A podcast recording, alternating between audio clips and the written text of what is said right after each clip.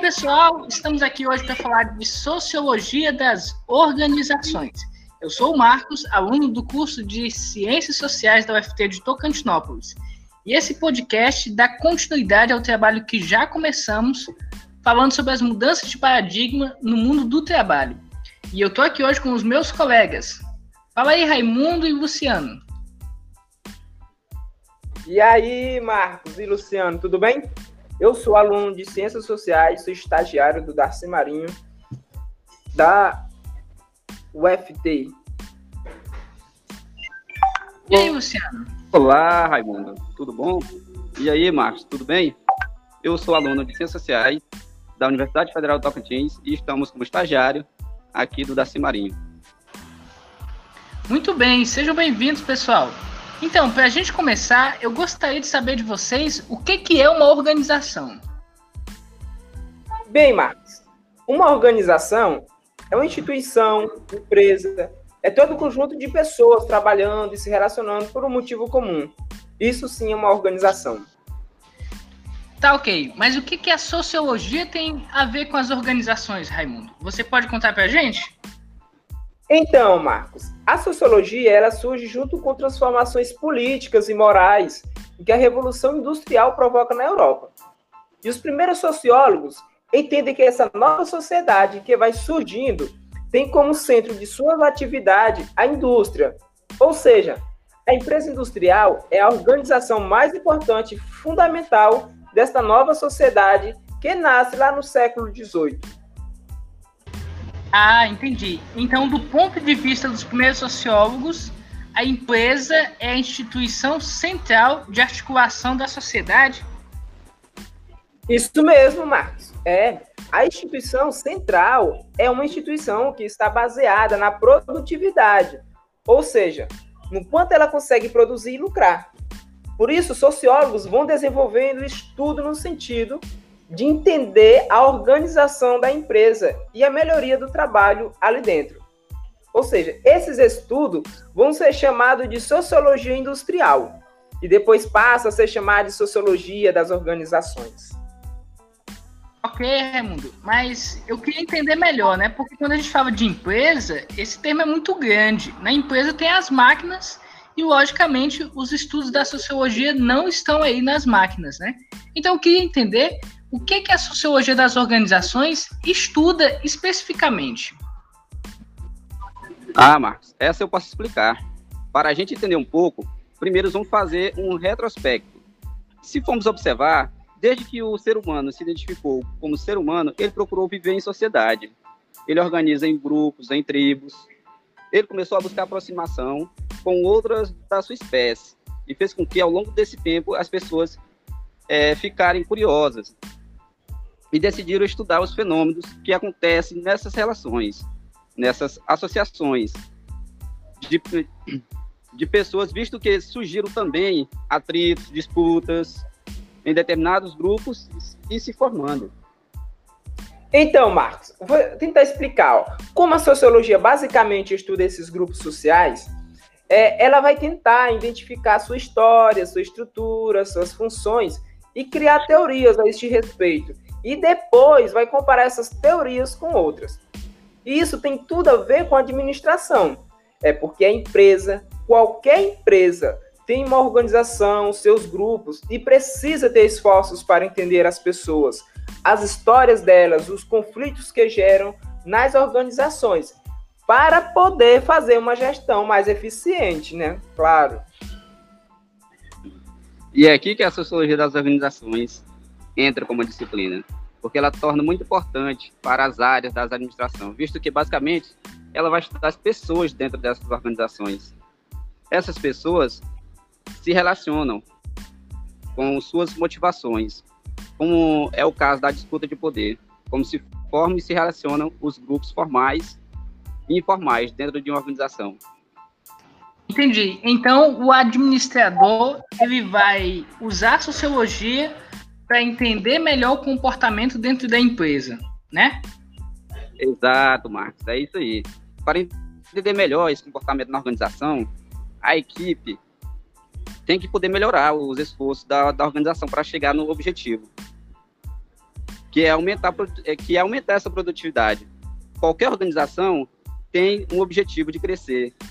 E o uso de, é, da sociologia ajuda a entender como tornar a equipe mais é, eficiente e satisfeita para aumentar os números, aumentar a produção, qualquer organização mesmo.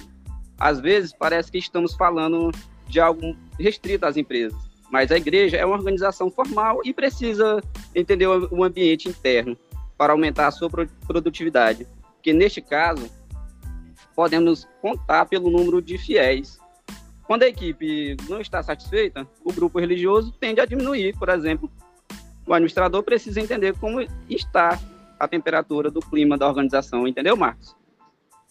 Ah, entendi muito boa as explicações de vocês, né? Então, a empresa é uma organização, mas a igreja também é uma organização, e quem administra precisa sempre entender o clima da organização, né? Precisa entender como as pessoas estão se relacionando ali dentro.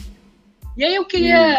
Então a gente se relaciona com diversas organizações, não é mesmo?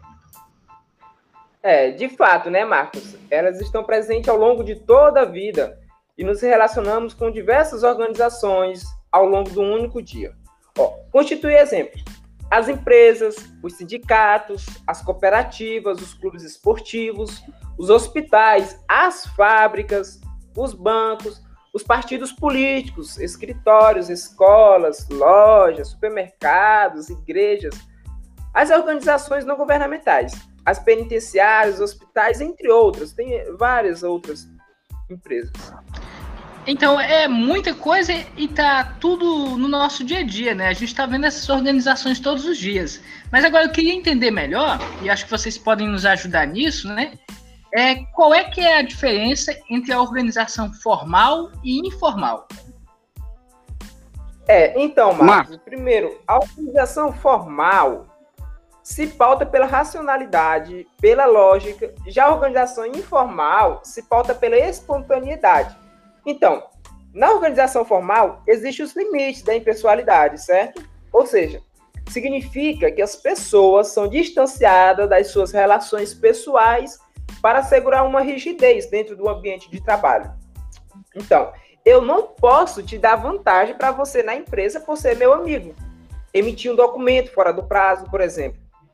A organização informal, diferentemente, é pautada pela pessoalidade. Ou seja, as pessoas se conectam pelas afinidades que têm, pelas crenças em comuns, pelos gostos em comuns, sei lá, pelo time, a maquiagem ou uma novela em comum, pela empatia que se estabelece entre um grupo de colaboradores. Dá outro exemplo disso para a gente, para ficar mais claro. Sim, tem as brincadeiras que não são bem vistas no ambiente de trabalho. Isto, isto é, a racionalidade, a impessoalidade. O diretor de uma empresa e os colegas de trabalho exigem de você uma atitude formal. Mas se a mesma brincadeira é feita em uma mesa de bar com outros mesmos colaboradores da empresa, aí estamos falando de uma relação entre amigos, portanto informal. Quer dizer que quando o chefe sai para jogar bola com seus colegas de trabalho, nasce uma organização informal, é isso? Sim, isto mesmo. Este exemplo é legal. Aí estamos falando de relações de amizade que se estabelece na empresa. Ou seja, é uma organização paralela à empresa, é uma organização informal.